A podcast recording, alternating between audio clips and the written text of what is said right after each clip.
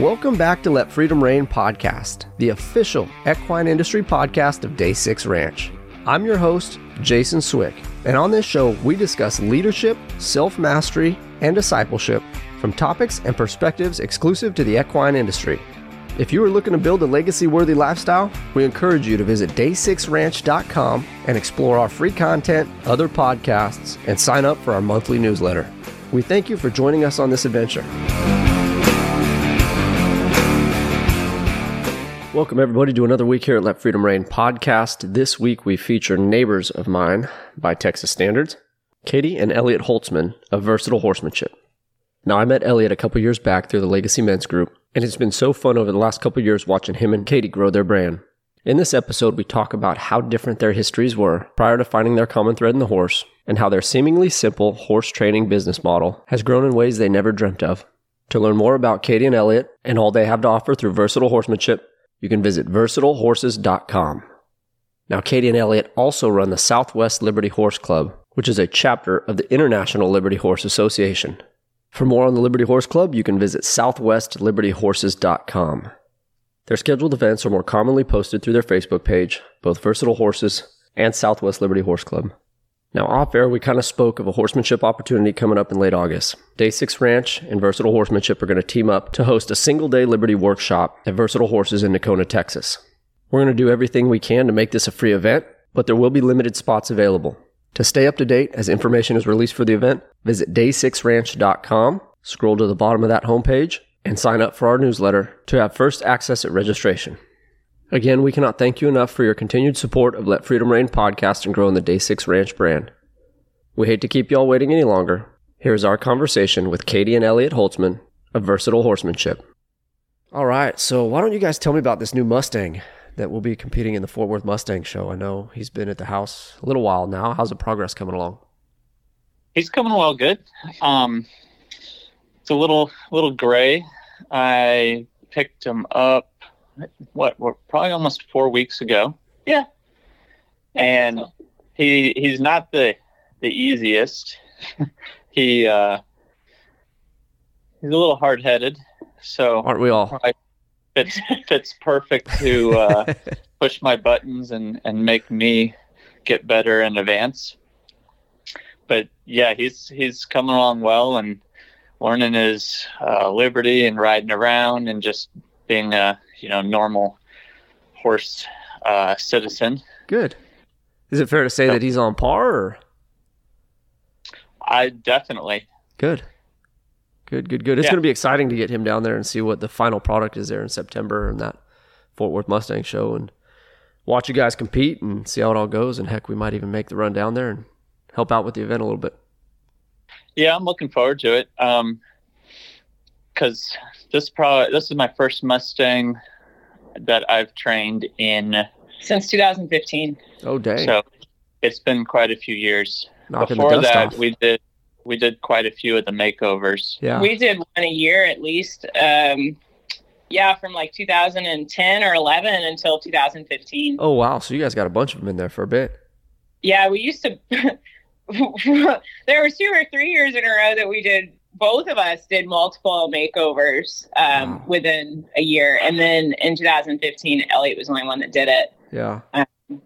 And then, yeah, we honest. I guess the biggest reason that we kind of quit doing it is because um, we started going to Africa with Mark and uh, Miranda, Heck yeah. and we all went during the makeover. So we, we just kind of ended up going to Africa. I mean, you can't pass up going to Africa and teaching clinics. Yeah, I was gonna say that that might Bolts damper the training schedule a little bit, but it's an experience that I probably wouldn't say no to. yeah, so you know, go to Africa to ride horses and teach clinics, or so we just kind of jumped on that. But anyway, That's awesome. That's cool. But yeah, no, he's a cute little horse. He's a he's a little gray. I don't know how tall he is. I don't know. Is I guess he's barely 14 hands, but he looks like a little Welsh pony. He's adorable. Nice, nice. That's gonna be fun. That's gonna be fun. Well, let's get into let's get into your guys' history, and we've had several couples on that run different horsemanship programs and businesses in previous episodes. But I'd like to start, Caitie, with your history with horses, and then we'll get into Elliot's history, and then we'll blend the two and and talk about the beginnings of versatile horsemanship. So, Caitie, I'm going to open up the floor to you and explain kind of some of your history with horses, and how you got to the road we're traveling now. Yeah, absolutely. Um, so I, I pretty much like was a horse crazy kid. I don't remember ever really having or playing with like dolls. I had like the Breyer model horses. Um, grew up, my mom had a, a horse that she showed, oh, I guess in Western Pleasure. And then we got another horse that we did like kind of the play day stuff on. My grandfather uh, raised horses when my mom was growing up. He was always big into the cutting horses and the cow horses.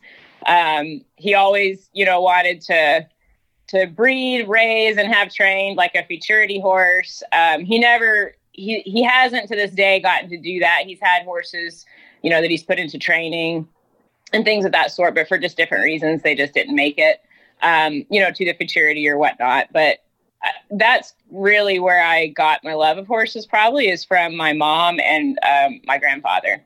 That's awesome. Yeah, and like I I don't ever remember wanting to do anything except for finding something to do with horses when I was growing up. Um, I was never like I never really did any other sports in you know middle school, high school, elementary school. I just wanted to get through school every day and go to the barn with my mom to see horses. Like that's all I wanted to do. Um, I ended up the day after I graduated high school, like the day after, I uh, packed up my stuff and I moved to Texas. Um, I grew up in Georgia, so I'm not originally from Texas. I grew up in North Georgia, and um, yeah, I packed up and came out here because I wanted to pursue a career somehow in the horse industry, um, especially the Western performance horse industry. So like the cow horses, um, you know, things of that sort. And my grandfather, he was like, well, if you want to do cow horses, you want to do Western horses, like go to Texas, go to California, somewhere west. Like that's where those horses um, and those trainers are. And so that's what I did. I packed up and I came out here and I worked a bunch of odd jobs. Um, my first job when I got here, I was a delivery driver for a florist. And when I moved here in 2006, um, I didn't get a cell phone until I moved here. And it was just like this little brick phone. So I used like a Mapsco to get around, which was great. like, you know, I, I was raised looking at maps and like printing out maps and stuff. the Thomas like that. guide. So, like, yeah. so I drove all around North Texas. My first job, like I said, I delivered flowers and I learned my way around because I got lost a lot. Um, Isn't that indicative of life, though, right?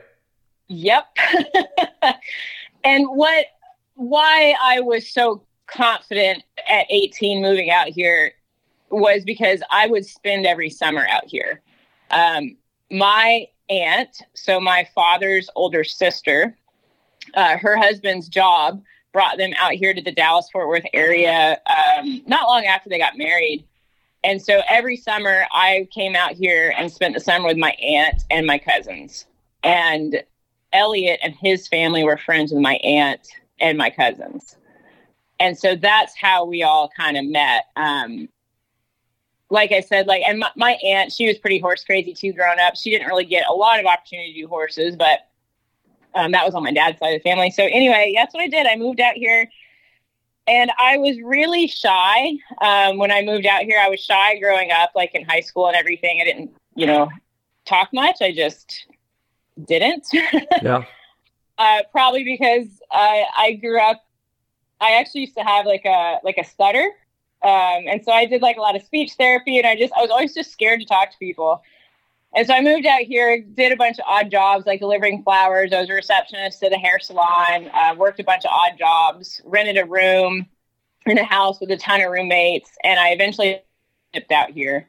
Um, so that was great. I got to, you know, start riding my horse again when that happened. Yeah. Um, and it wasn't until I guess two years after I moved here, I I still hadn't like got my foot in the door in the industry and with horses, and it was because I was just still, you know, shy and scared and didn't know. I didn't know like how to pursue it Yeah. And you're also Um, in a highly saturated confident. market. yeah like i just i wasn't confident and a lot of it like in everything i didn't know anybody when i moved out here except for my aunt and um, Elliot's family. Like they were my only contacts out here, and at the time they weren't really involved in the horse industry. And like I said, I just wasn't brave enough to like pick up the phone and call Mhm, of mhm. these amazing professionals. I, I like what did I have to offer them? Um, and my my aunt sat me down, like I said, two two years after I moved here, and she was like, "Look, Caitie, you moved here to do horses." So let's figure out either A, how to do horses, or like B, like go to school or something. Like we have to do something. like we can't just keep doing all of these odd jobs. And so Yeah. she got me started at North Central Texas College. It's a junior college. They have um at the time that I started, they had a Corinth campus and a Gainesville campus, but now they've got campuses all over North Texas. And so I just started going to school and um, I was never a strong student. I I was never like I was interested, you know, in history and art and things like that, but like I just always had a little bit of a hard time like sitting still in a classroom. Um, but once I got started at NCTC, I actually found out that they had a horse program up at the Gainesville campus. And it was a, it, uh, they still have it. It's a two year program. And you go through, you do like behavior and training, learn equine science, you do all the things. Uh, there's like an internship that's part of it. And when I read about it, like I immediately applied to the program and transferred from the Corinth campus to the Gainesville campus and that's how I started to get my foot in the door. I think um, as far as the industry goes, and during that time is when we started doing the Mustang makeovers as well. And so between me going to college and uh, Elliot and I, because I, I already had known Elliot at this time, um, and we already started dating. So between us doing the Mustang makeovers and going to college, like that's pretty much how I finally got into the horse industry here in Yeah. Texas. Yeah. Um, and I did it. There, there's every way that I think you get into this industry is a hard way. Whether you go and work for someone or you start out on your own without working for someone, you know, h- however you do it, even if you're raised in it, every way you look at it is hard. It's just a different kind of hard. Absolutely. I think that's a very fair statement. Yeah, because I mean, it you know, it can't be easy being raised in a family of horsemen and then living up to that expectation. It, it's not easy, you know, starting your own business on your own without a mentor at first and things like that. That's how we kind of did it.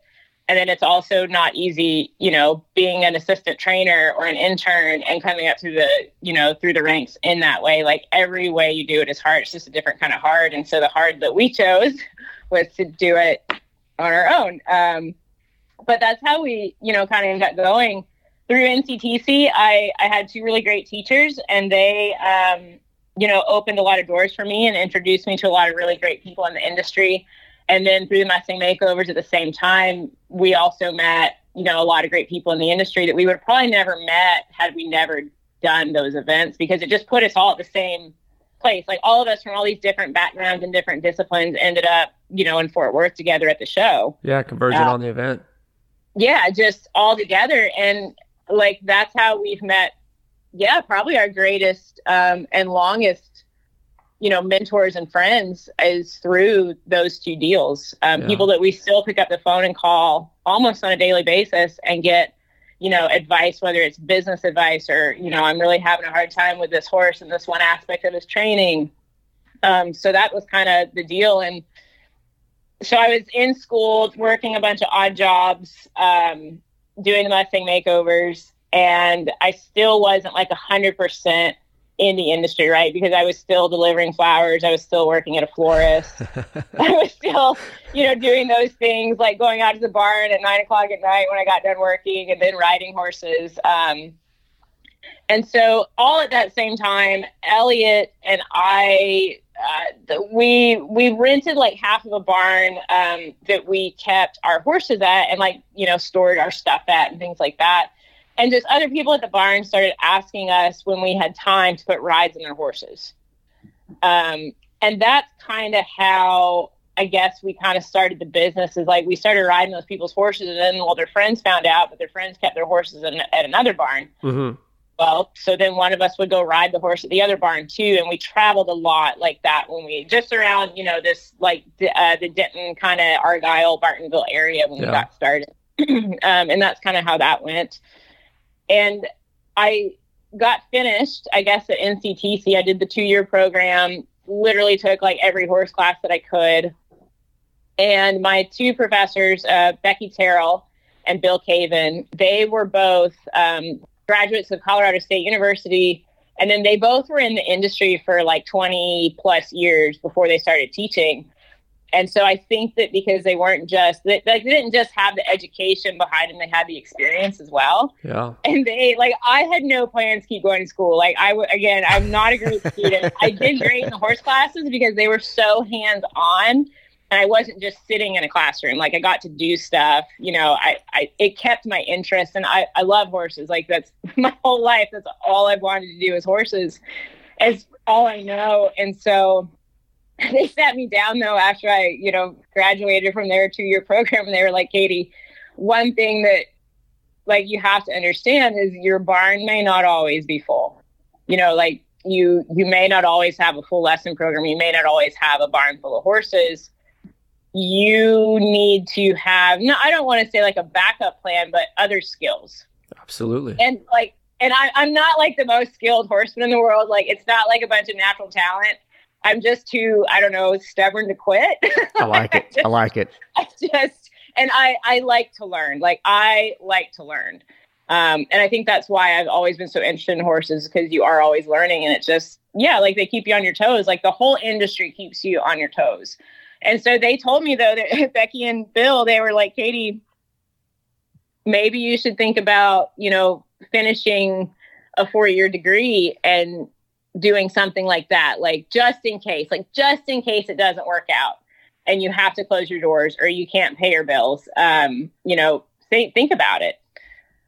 And so I did, and um, they encouraged me to go on and get a four-year degree. Again, not I am not a student, but I like to learn. Um, I just like to learn, you know, in, in, a very hands-on way. I'm a very visual and kinesthetic learner. Like I have to learn by seeing and doing. Yeah. And so I went on to um, Texas A&M Commerce, and it was the closest school that I could transfer to um, without like having to move. So I could still commute. I could still live in this North Texas area and keep riding horses for people and keep, you know, doing those things and still get a degree. Um, at, by this point, pretty much by the time I started it, um, A&M Commerce, I think I had finally quit my last odd job and was riding horses full time. Wow. Um, is how that had happened. And I will go ahead and tell you, I know I said NCTC was a two year program. That's like their goal. It was not a two year program for me. I was on the long route. Um, as long as we didn't make it a doctorate program, we'll be all right. Nope, nope, nope. I, I do not have a doctorate program. I, I didn't do that. I'm not Dr. Caitie Holtzman, uh, although it I have um, advisors still at A&M Commerce that keep twisting my arm and trying to convince me to uh, do that. I have yes. not, I have not done it, but anyway, so I transferred um, to A&M Commerce, and they also had a horse program there. At the time that I started, though, it was just a uh, like just you could just take some classes. Like it wasn't mm-hmm. a degree. It wasn't like a big program. Um, so I kind of did a few of the classes that I hadn't maybe gotten to do at NCTC or like that they just didn't offer, and then I finished my bachelor's bachelor's degree, and my advisors, um, Dr. Uh, Bob Williams and Dr. Jackie Warman, again, after graduation, um, they set me down. And I, I went to school with a really good friend of mine, Melissa Barnett, and she was at NCTC with me, and she actually ended up going to A&M Commerce with me. And so we commuted together. And so, um, and she's she's much more of an organized like student and so, where I was always a procrastinator waiting until the last minute, she kind of helped keep me on track. I like it. yeah, she was definitely my accountability partner for all of that. Um, because, you know, like it wasn't just horse classes. Like I still had to take, you know, chemistry and yeah, yeah things I like had that. a similar experience. I went to school because it afforded me the opportunity to play baseball. That was it. It yeah. wasn't that I had a love for academics. I do enjoy learning, but yeah, I could care less about having a degree. Exactly. Yeah. Like I, I like the learning. It wasn't all the other stuff. But anyway, so sat us down, both Melissa and I, and they said, Well, what do you think about going back for your master's? And I was like, No. Yeah, like, they got no. me on this one before. I, I was like, I've already been talking doing a four year, like a bachelor's degree. Like, why would I stay around and do a master's degree? First of all, my aunt did help me um, when I was at NCTC, and she like helped me cover um, as long as I kept my GPA, which was really hard for me, at a certain level. She would help me pay. So like she paid for half my classes, right? Like she she paid for half my tuition, and I covered the rest um, as long as I kept my GPA at a certain level, like I said. And so Yeah. transferred to A&M Commerce. Um, I, you know, got some student loans, paid for that myself. And again, that's, I, I was on the long route again when I was doing my bachelor's degree because I didn't always take a full load either because, you know, college. Hey, you got to deliver flowers, right? Yeah, it's expensive. I was riding horses. Like I'm a horse trainer trying to pay for college. And so they, what they said to me is when they, you know, were telling Melissa and I about the master's program is they said, well, we're about to turn the equine program. We actually have the accreditation and the ability now to turn it into a four-year degree, which there's not very many colleges in the country that have Mhm. an actual four-year equine degree. Like that's a pretty rare thing. Um, and they were going to do that, and they wanted savvy grad students to help in the program. And so, what they offered me um, at the time, if my degree was focused around ag education with like a focus in animal science and equine, um, there was a the school had like a grant program going at the time where the ag teachers you would get a certain number of classes for free in your master's program Oh, cool. yeah, and then I got because I was a, a graduate assistant um, that I got to work in the program and help, you know, teach the classes and kind of develop it and things of that sort in a very minor way, but it was still enough that it caught my attention. Um, I got like tuition remission and a little bit of payment through that, so it was kind of like. I'm not going to say the whole thing was covered, but quite a bit of it was covered. Yeah, I was gonna say the offset still counts. it right it still counted and again i had you know dr bob uh, dr warman becky and bill all in my ear being like caitie you know you may not always be able to pay the bills through just riding horses for people what if you get hurt what if elliot gets hurt What if you what get that happens? master's? What yeah so you should get the masters and so hook line and sinker I did it. Um, and I finally finished. I started school, the whole program, like back in NCTC. I started my basics in 2008 and I graduated with my master's degree in 2015. hey, now it's all said and done. All said and done. I like That's it. what I did.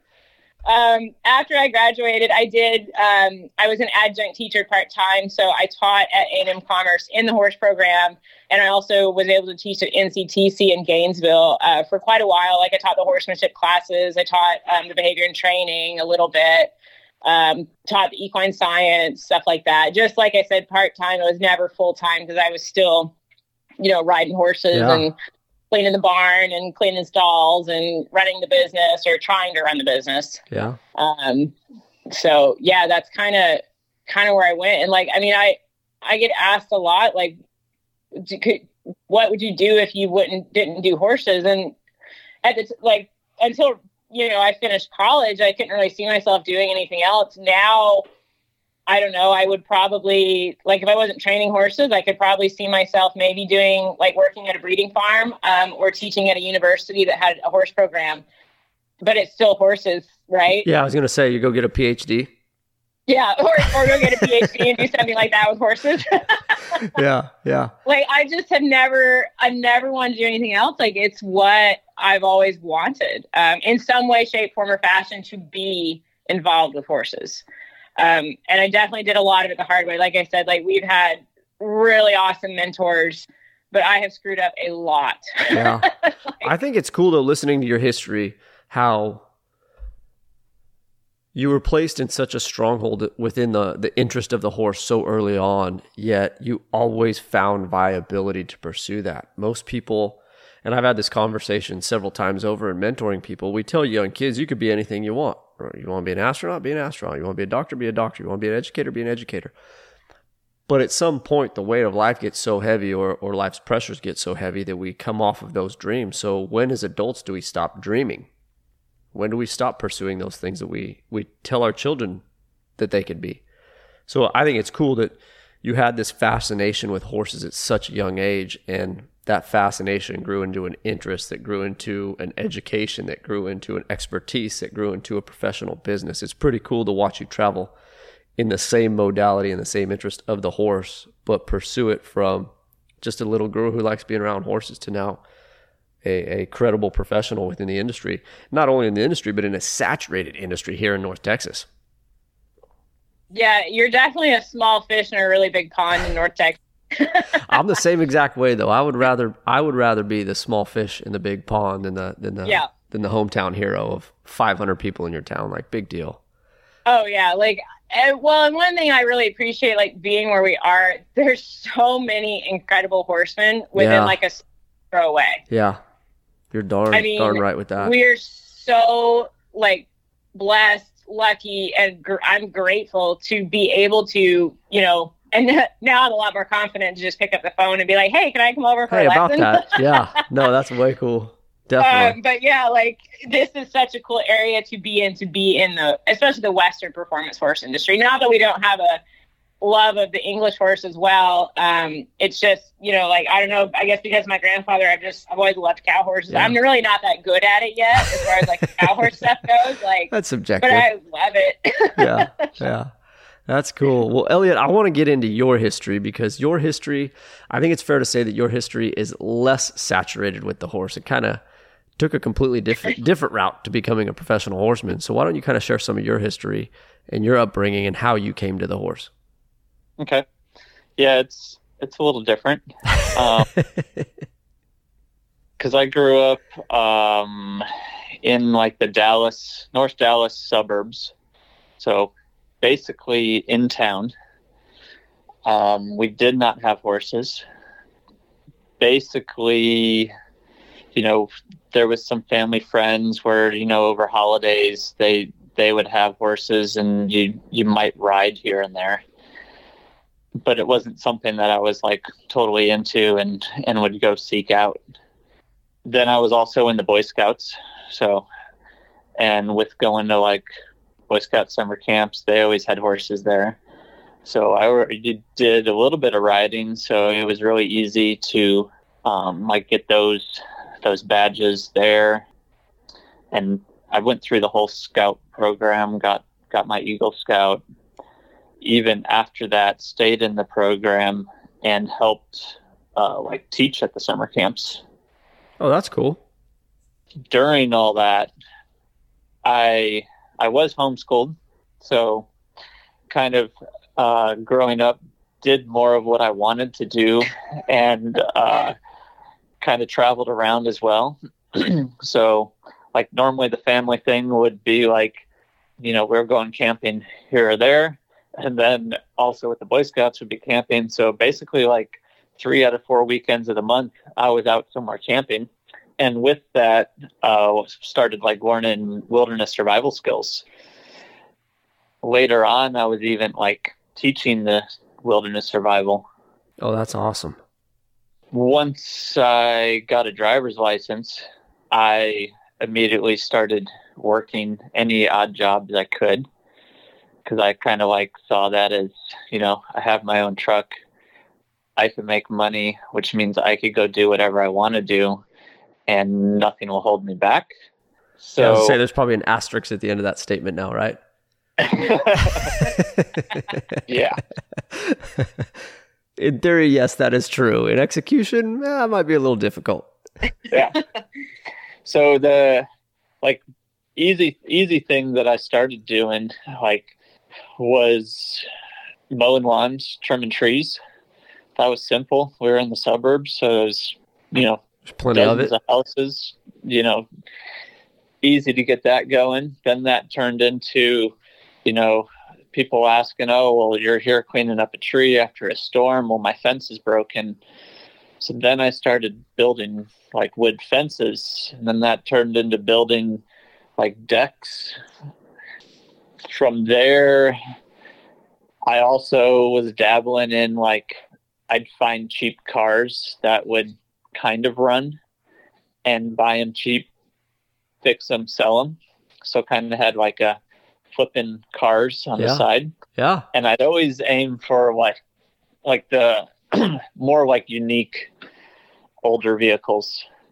So you know, I there was a '60s model Ford, a '62 model like Chevy, you know, things like that that I could find in someone's random field with a tree growing through it. Yeah, heck yeah, the barn finds. for less than five hundred bucks. Um, get running and and flip it. That's cool. So from there, you know, and and all this stuff I kind of like self taught. So able to build things. That's kind of like my the easy thing for me is is building. And with fixing vehicles, I also started welding. So I was welding uh, like pipe fences for people. and kind of during all of that stuff at that time is when Caitie moved to Texas. And after she brought her horse over, I was like, oh, well, maybe I should have a horse so I could spend more time with her. I like your style, buddy. I like your style. so I went and picked up a cheap horse that had a lot of problems. Hopefully, it didn't have a tree growing through it. no.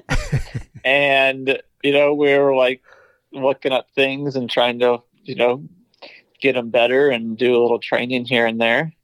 So after I got that horse going around okay, I actually sold it and then got another one, kind of like the cars. Yeah, Yeah. yeah. so you know just just building there with the horses and that with also starting to ride horses for other people that kind of opened up a new avenue for my welding where it turned more into welding pipe fences for horse properties Yeah. from that it was even um, putting in like horse uh, you know shelters lean-tos Mm-hmm. even I think I even was doing like repairs, welding people's horse trailers back together. Mhm. Um, you know, fixing horse trailer bearings and stuff like that. So it kind of like went hand in hand, and both sides of it, you know, we started traveling and working with more horses, and then I'd also get more jobs, you know, welding pipe fence and putting in shelters for people. So it was a great you know, great partnership of two things I was good at that, Yeah. that went together. That's cool listening to some of your history, especially like the Eagle Scout thing. I didn't know that. That's pretty dang cool because it's a relatively, I would say, exclusive feat, right? It takes a lot of years and a lot of dedication to, to pull that off. And then for you to go back and teach it, I think it's pretty dang commendable. But hearing how you're flipping cars and then creating the income, you know, flipping horses and the creativity with the welding and teaching yourself these skills, it's pretty dang cool to see how all the creativity and all the work, especially the work you guys got done around your place, is now obviously a lot more justified knowing a little bit about your history. Right. Yeah. Most, most of the stuff, uh, you know, we, we always do ourselves. So, yeah. No, it looks which good. takes, takes more time, but then at the same time saves you money. Absolutely. It kind of goes hand in hand. It is definitely a give and take. That is for sure.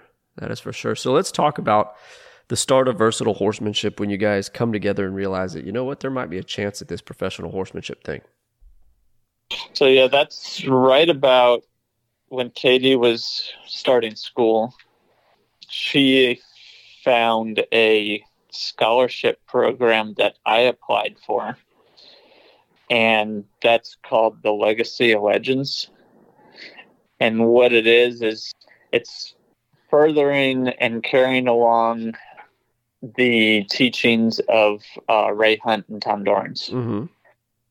So um, Carolyn Hunt and then also uh, Buck Brannaman, they kind of started this, and I, I got the scholarship, and what that did is that placed me with a trainer. So I got to go. It was actually local, which at first I was like, oh, I'm only going to Weatherford, but at the same time that worked out great because then I was able to continue going back after I spent a month there. Oh, that's cool. So there's follow like up to it.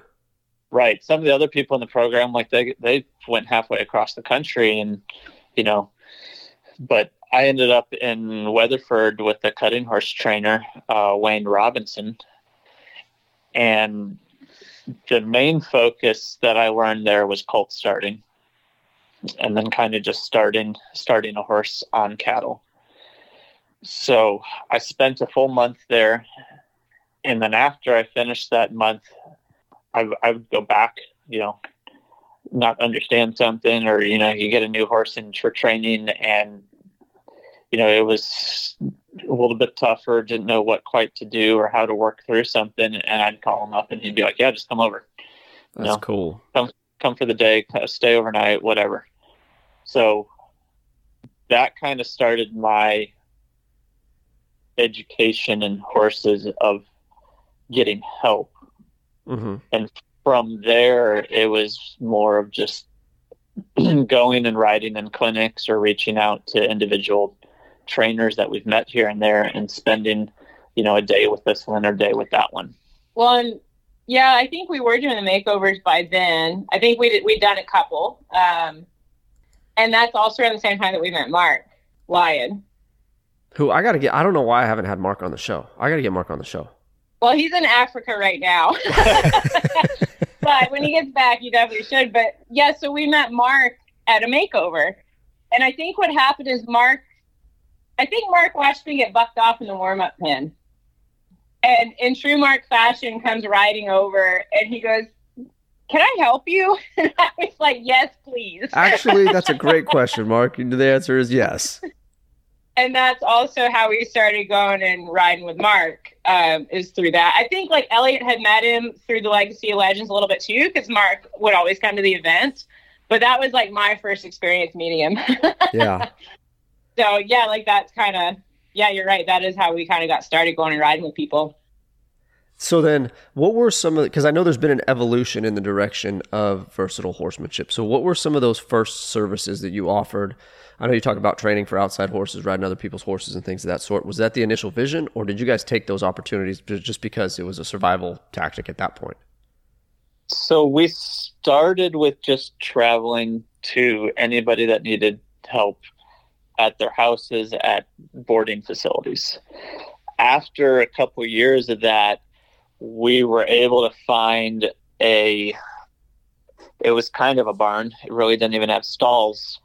Basically five pastures with the open area in the middle that had a big round pen. And we basically kept our tack in a trailer. And that opened up the window where we started bringing in a couple training horses at the same time of traveling around. Gotcha. So we basically had that place for a couple years before we then found somewhere to rent that we were able to rent a house on a horse facility and we were able to bring in our own training horses started our own lesson program even started teaching small clinics there and even from that point is probably where our business started a little bit differently than most because you know a lot of horse trainers they they either own their own place or they just rent some stalls at a facility that they're able to use you know use the arena use the facility mm-hmm. but they're they're not having to do all of the caretaking work and, and arena grooming so we we straight up just rented a property, and it wasn't just our house and our business there. We then were mowing and you got six other jobs in between, yeah. And you know, paying our own electric bill, water bill, yeah. building fence, doing everything, and and that's a little bit different. But then at the same time, we were able to basically have complete, you know, control and say of how the horses were getting cared for because we did our own feed program. Yeah, and I you think know, there's pride in that. Picked, we went and picked up whatever hay we wanted to feed. Like literally out of the field. That's awesome. like that is awesome. Out of the field. Yeah. yeah. Yeah, I guess that is. I, I never thought about it like that. It is kind of unique, I guess, that we. I mean, there are some guys that do that still, but yeah, there's a lot of places. You know, I guess you just go and rent stalls, and um, the the barn provides the grain, the you know, the stall cleaners, things of that nature. So, well, and all the properties that we've had, it's it's been the same thing. Like I'm the one man band. I do it all. Yeah. You know, and it, it does take a lot of time and it's that give or take that Elliot mentioned as far as, you know, building up your own stuff and taking care of your own stuff versus paying it out or contracting it where it gets done faster, but that requires a whole bunch of capital. If you don't have capital to dump into a place, I, also just my personal opinion, I think there's more pride in taking care of your own stuff and managing your own stuff, even though it does take longer. Sometimes it works a little bit more arduous than what you would what you would want. Yep. Yeah. Yep. So let's talk about the evolution of versatile horsemanship in the form of the introduction of Liberty into your program, because I know you guys run the Southwest Liberty Horse Club as well, which is an affiliate uh, chapter of the International Liberty Horse Association, if I'm correct. Yes. Yep. So I, when I first uh, hosted a Liberty clinic, so let me think about how this happened for a second. Uh, it was a it was a couple years ago. Okay, so um, by this point, like we we were really good friends with Mark and um, Mark Mark Lyon and Miranda Holiday, and they had met um, Dan James, I think at the at one of the Mustang makeovers, and got to be friends with him.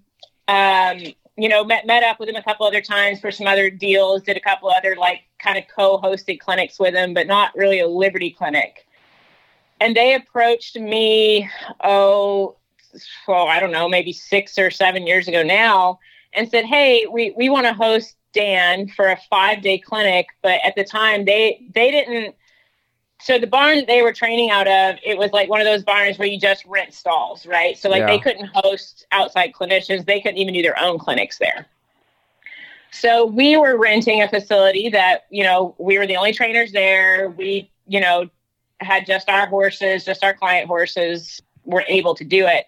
So they asked if we wanted to have it at our place. And we are like, well, sure. Why Why not? not? I don't really know what Liberty is. Like I kind of sort of had an idea, but not really. I had I remember telling Miranda that Dan like we had met Dan and Elizabeth. I thought that they were great people. I was happy to host them for the clinic. I just didn't know that I wanted to put a horse in the clinic. And like what little bit that I knew of the Liberty stuff, like I had met Dan, but it was at like a a, a ridden clinic. It, we there wasn't really any Liberty involved.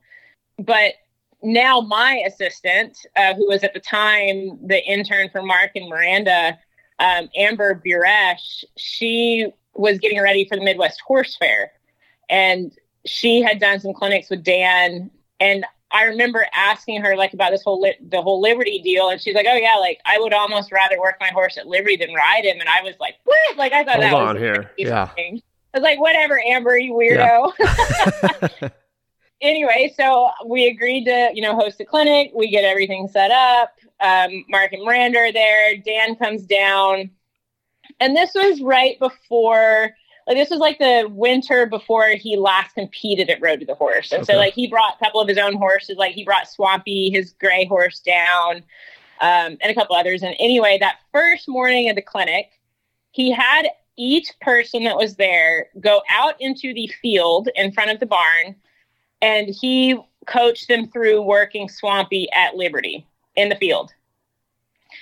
And so it was my turn. So I went ahead and did it. And I, I didn't know what I was doing. I was just like doing whatever Dan told me to do with the whips. yeah. And, but it was like the coolest thing ever because here I am in this pasture and this horse is like, he's connected to me. He's circling me. He's changing directions. I'm pretty sure he like reared at some point. And I remember walking out of that pasture being like, yeah, my horse is learning this. And so I pulled my little two year old cow horse up out of the pasture and I was like, punk, We're getting work. game on. Yep. And so I put him in the clinic with Dan and it just kind of like I just liked it. Like I still at that time I didn't know exactly how I was going to use it. And I just thought it was cool. And so for those first like two years that we did the clinics um, with Dan, I only did Liberty when either he was in town or when Miranda and Mark were in town because there really wasn't anybody else around me that was doing it. Like the people that were coming to those clinics were traveling up from like South Texas, which Yeah, you know, correct. Texas is huge. yes, which is yeah, a day away.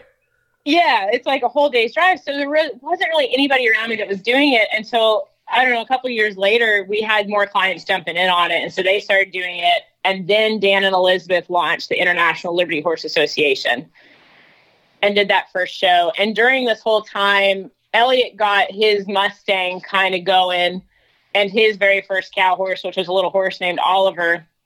Um, and he got involved with it. So we had like two or three Liberty horses on the farm. And when the ILHA got, you know, started and running, that's when it kind of took off.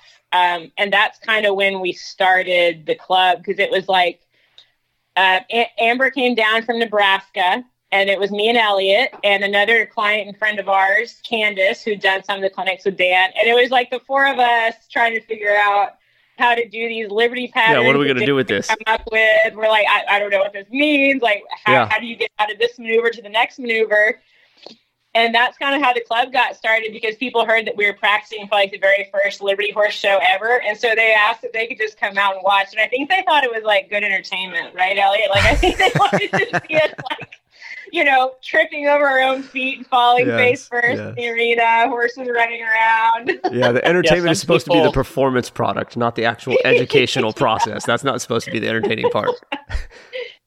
yeah, some people I think were even disappointed because the horse didn't run off; it just stayed with us. Which, You're like, hold on, what is this? yeah, yeah, they were like, yeah. Anyway, so they came out and watched us when we were practicing to get ready for that first competition. And right after that is when Dan Elizabeth opened up the opportunity to start a club, and I jumped on it um, because, like, we were already hosting clinics with Dan. We were building a community without even realizing it. That's cool. And Elliot and I just, we were actually the first uh, ILHA club to be founded right here in North Texas. Oh, no South- kidding. Yeah, our, we, we were the very first, and the very second was Merca Cruz, which is um, the Southeastern Club, and it's in uh, kind of close to Alabama, like the Alabama Georgia border. Yeah. That is cool. I didn't know you guys had that history. Yeah, like it just, it I mean, just being kinda with the ILHA so so early in the process or their process. Yeah, it's been fun. Like I I never. Uh, so Ellie didn't get to go to the very first show with me. He helped get ready for it and everything, but he didn't get to go to the first show. But it was just at that first event, I thought it was so cool because there were so many different people and different horses from all different disciplines and backgrounds. Like I had, you know, I, I brought my cow horse there was a gal there with like a Grand Prix dressage horse. There was, you know, people there with um, that bred and trained race horses. Like Mhm.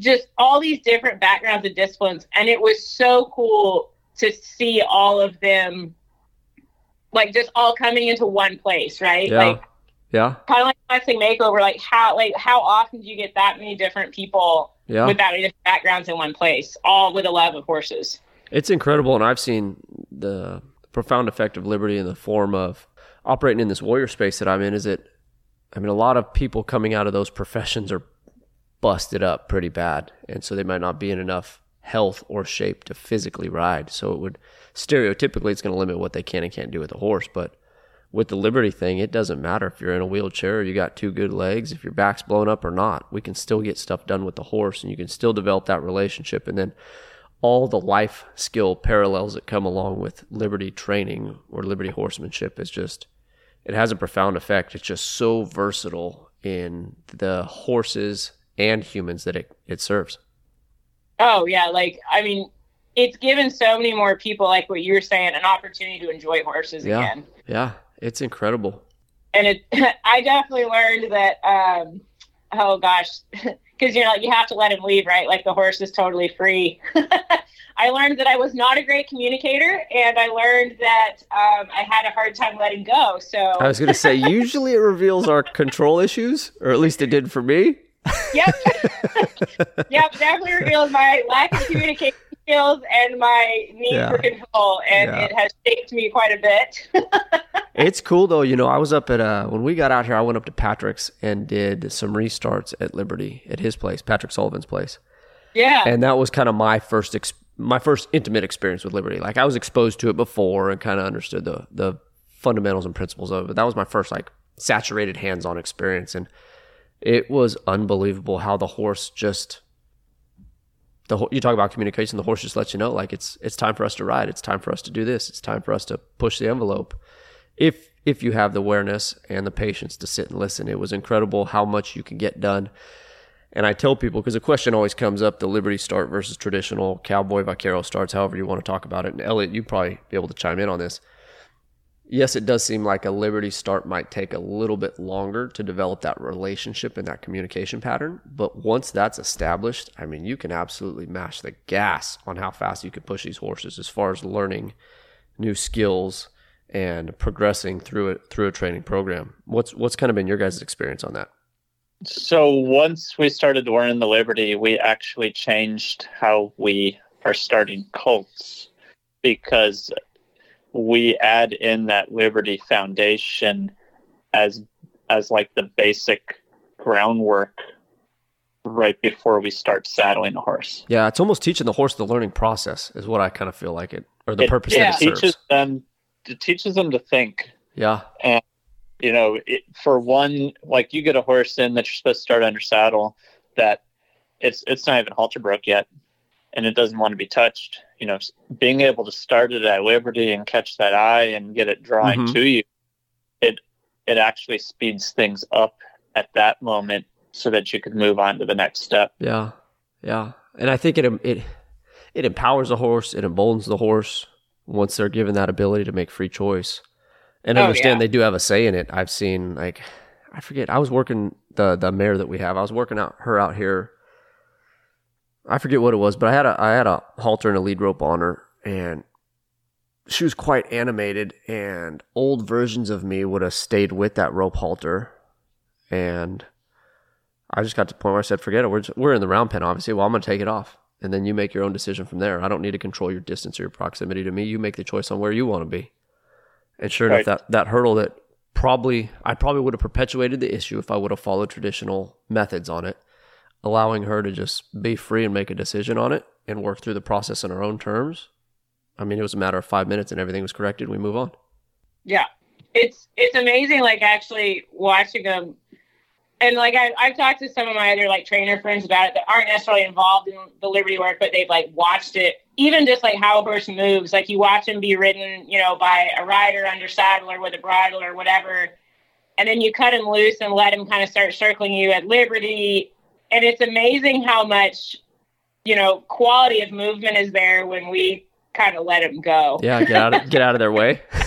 we just get out of their way. They get to use themselves again. Yeah. Like they, you know, they reach in front of themselves better. They soften their body. They soften. It's just, yeah. It's It- fascinating. about it. It's fascinating. It that's is. for dang sure. It's very fascinating. So yeah, like from there, I guess we were hooked, and it changed. It did. It changed how we do a lot of our groundwork. Is quite a bit different now, Yeah, yeah. um, for sure. And then it opened up doors. It does. It does. It gives you opportunities to train at a pace. Like I said, that that that initial process might take a little bit longer, but after that, it just seems like the horses are committed and more willing and just learn at a faster pace than traditional cowboy methods, I guess. I don't know if I can put another more articulate phrase on it. So let's talk about I want to get into the the future of versatile horsemanship in the Southwest Liberty Horse Club. What are some events coming up or what are you guys pouring into? Because I know you've both traveled the country competing, you've trained and taught nationally, internationally. You've competed in some of the biggest events in the country, not only in the form of competition but entertainment. What are some of the the next chapters that you foresee for the Southwest Liberty Horse Club and versatile horsemanship? Well, so I'm trying to think of where to actually start. yeah, as of like a year ago, I never things I never thought I would do, and I said I would never do. That's never where you went be wrong. A traveling mission, and would never probably own a farm. And you know, God was like, "Hey, Caitie, yeah, watch this. this is your path now. This is the path you need to be on." Yeah. But I mean, yeah, like you, the twists and turns of life, right? So, like upcoming things we have going on, competition wise this year that we're getting ready for. Caitie is going to do the freestyle reining at the Derby, Oklahoma City, in a couple weeks. I have the my little Mustang, so I'm getting ready for the Mustang show in Fort Worth. From there, we're always thinking and looking ahead. So we actually both have a two-year-old that we are aiming to futurity next year. Oh, nice. I'll I'm gonna put my name in the hat for uh, the Quarter Horse Congress freestyle again. Um, those entries haven't opened up yet, but I, I want to do that. And then I'll be hopefully once they open up the application, I'm gonna put my name in the hat as well to compete at the Liberty Festival um, in October at the Horse Park. That'll be cool. Yeah, competitive wise, I guess that's how um, that's kind of what we're looking at. And that'll be in Alltech this year, right? It will be, and I am very excited about that. We in the past we've been in the old covered arena, but we saw so much growth last year. Um, yeah, we bumped it up a weekend to get the Alltech arena, so we're pretty pumped. It, it, it, I don't know. It's it's just a cool facility and a cool arena to you know go and show and perform and just be in. Yeah, no, it's definitely so, a. I knew I knew of the importance of Road to the Horse in the colt starting world, but it wasn't until we went out this last year with the India 6-8 Foundation to help with some of the groundwork and logistics of the arena that I realized how big that event is and how influential it really, really is in the colt starting world. It's unbelievable facility and just the environment. It's it's incredible. So now to see the ILHA bump up from that covered arena and make it to Alltech, you know, which obviously is just a matter of minutes away within the horse park, it's a pretty cool opportunity. That's for dang sure. Absolutely, it's huge. Yeah, that arena. It's. I mean, it's. I don't know. It's pretty iconic. Wouldn't you say? Yeah. Yeah. Because uh, this year at Road of the Horse, we were there, and Caitie had a couple entertainment slots during the opening ceremonies. Another thing I thought I'd never be doing. and, and on the Thursday, we taught a 45 minute clinic there. And as we were teaching, I was kind of like riding around and like looking and like thinking, okay, this is going to be where Liberty Festival is going to be. This is going to be great. Yeah. You know, it's going to be big. No, it'll be cool. It will definitely be cool. Yeah. And as far as for the Southwest Club, uh, we actually, because we're an affiliate of the ILHA, we're able to host our own li- Liberty shows. And so we have one coming up um, for our, uh, that our club will host in Graham, Texas, uh, at the end of July think it's the weekend of July 29th. Oh, cool. Yeah, so hopefully we'll get um, you know some local Liberty lovers uh, down there to compete, and we're gonna do um, on the Saturday night. That's where the freestyles will be held. I've got a couple people coming in from out of state to do some opening acts for the freestyle, and we'll kind of make it a, a little bit of an evening show, hopefully. That's cool. That's cool. Yeah, we were out there last year with the family, and it was just such a great event. Great little venue too. It really is. It's a good, yeah, it's a good little venue. It's pretty easy, I think, to find and get to. Um, right out there in Graham, it's that Young County Arena. Correct. So, and they're awesome people. The the people that run it are really easy to work with. So it makes it makes it really nice. Yeah, more than enjoyable. That's for sure. Yeah. Um, and one thing I, I kind of so another part, I guess, of where our business is going again, like I said in the last year, things I never thought that I would be doing is now this path that God has been like, Caitie, this is your path, Elliot. um, we we are a part of um, a training and entertainment series on a, an internet-based network called Horse Pro TV. So it's Dusty Whitford and Shayna Zolman they operate Horse Pro, and they have a bunch of training series. So like, there's a reiner that uh, does a whole all these training series and videos. There's a cow horse guy. There's like a ranch versatility. There's a barrel racer. Um, a bunch of different training techniques. And what they started to do last year is do like a whole entertainment side of it. Um, and so they're trying to fund right now. It's I guess it'll be like a little bit like a like a family drama type show, similar to Heartland. Um, they're calling it Pin Pop. It mm-hmm. follows. It's based on true life events, but it follows Marines who are now out of. They're not in service anymore. They're back to civilian life, and they're trying to come back into civilian life, and they all end up in the horse industry. Mm-hmm.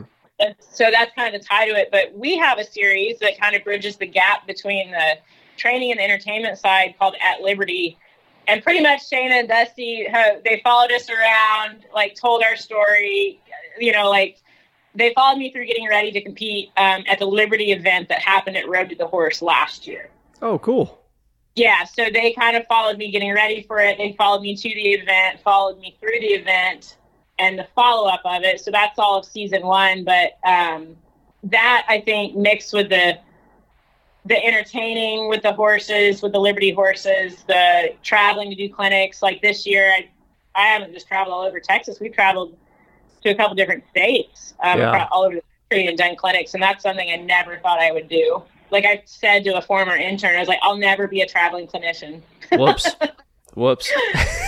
So yeah, I mean, as far as where our business is going, yeah, we, we, we still have horses here in training. You know, we start a lot of colts, ride a lot of horses that kind of need some behavior modification, and then for fun, we we show horses because I like the creativity side of like the freestyle and the liberty and the entertainment. I don't. Yeah, it's just uh, I like the creative aspect of it. Yeah. Yeah. So where can people find you guys? Where can people follow you guys? Where can people get more involved with what you do?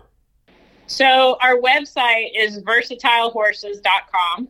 You can obviously like go look us up on there. I, it's it's a website that is uh, ran by me, so I can't say that it is the most uh, high tech website, but information is there. I feel And your then- pain. and then we we do try to put as much as we can out on our Facebook page and our Instagram, and it's um, the the handle is just it's at Versatile Horses. So Versatile Horses is our handle. You can Google us Versatile Horsemanship, and kind of on there. And then we're linked pretty heavily, of course, the Southwest Liberty Club. Um, it's just that handle is Southwest Liberty Horse. That's how how you can find us for the most part. All right, so as we wrap every show, we like to offer some form of life advice, and usually the question is posed: If you were to guys, if you guys were to give previous versions of yourself or somebody traveling the same path that you've traveled, just a little bit behind you, if you were to give them some form of advice, what would that advice be that you would share? I would say for for me, it would have been like jumping out there and like trying the bigger events sooner. Not Really? being, af- yeah. Don't be afraid to fail. Like that's where most of where where you learn the most. It's it's a powerful statement because I, in my personal experience, so much of my early athletic success was I, I was motivated by the fear of failing. I worked as hard as I possibly could so I didn't fail, and it wasn't until I matured a little bit and then failed tremendously that I understood that there is incredible learning opportunity, incredible power that comes from failure that changes the perspective in which you view that failure. Yeah, just get out there and try it. Don't be afraid of failing, um, because I mean it's not it's not a fail. It is a learning experience. Absolutely. But then you get in there next time and you do better, and then jump out of your comfort zone. Heck yeah. Like one thing that I signed up for that is next year in February. I'm going down to Argentina and doing the Gaucho Derby horse race. So that's a little out of my comfort zone. That is going to be awesome, by the way. kind of uh kind of looking forward to it kind of wondering what the heck you signed up for. yeah but it, it's it's going to be a great experience and Uh, Dan had called Dan had called me about it too, and he's like explaining everything. I'm like, dude, that sounds awesome. And he's like, so you're gonna go? I'm like, yeah, I don't know about that, buddy. I don't know about that part. yeah i think the the biggest thing of why i'm like yeah sure let's you know i'm, I'm just doing it is because i got some friends going yeah. So, so Elliot, give a quick summary so everybody knows what this Gaucho Derby is. It's a pretty exclusive endurance race held in Argentina annually, but explain it in greater detail. you have 10 days to go 300 miles and you have to pack everything with you including your own food tent it is summer there but still the highs might only be in like the 40s and it rains every day so Super enjoyable weather. Right. Um, and, it, and it's a long distance. Oh and they have like crazy high winds.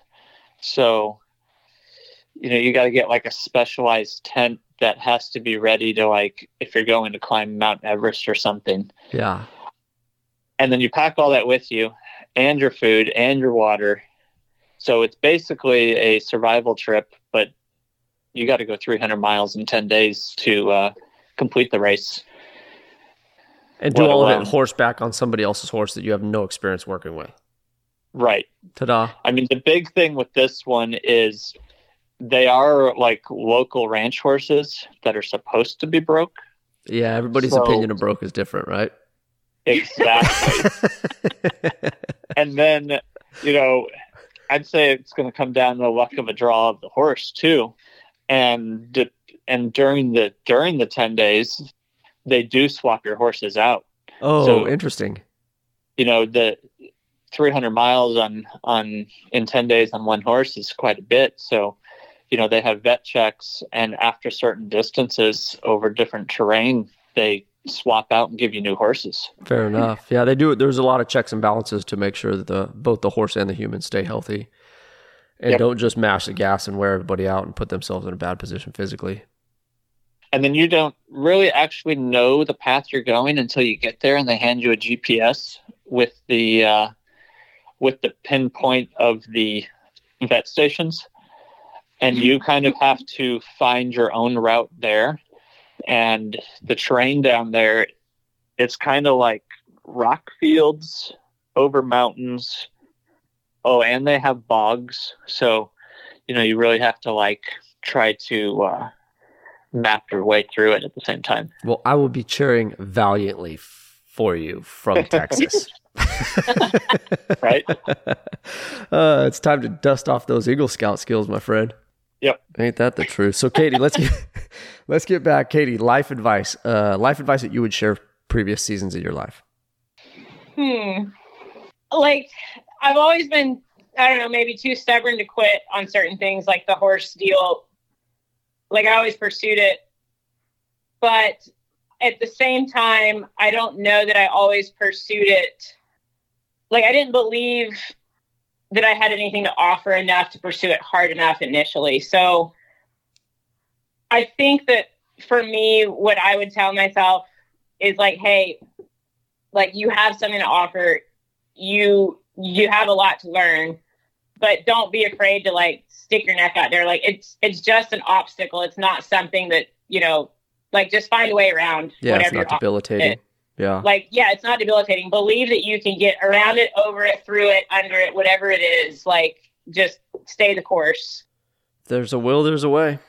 yeah I, and at this point in my life like you will not change my mind about if you yeah if there's a will there's a way. And don't quit I love it. I love it. Well, I can't thank you guys enough for setting some time aside to share with us here at Let Freedom Reign podcast. And if there's anything that we could do to support you through the podcast, obviously, guys, do not hesitate to reach out. It's pretty exciting times for the future of versatile horsemanship in the Southwest Liberty Horse Club. And Elliot, you'll have to keep us attuned with that Gaucho Derby. See how that thing comes along. Yep. Post ride interview Yeah, heck yeah. We did that with Patrick. We did a pre-ride and a post-ride episode. Oh, and it was just awesome. it was cool, you know, all the hopes and dreams going into it and then the life lessons Yeah. that came from it afterwards. Yep. Good stuff, guys. Well, enjoy the rest of your day and we'll catch you on the next one. Thank you. Thank you.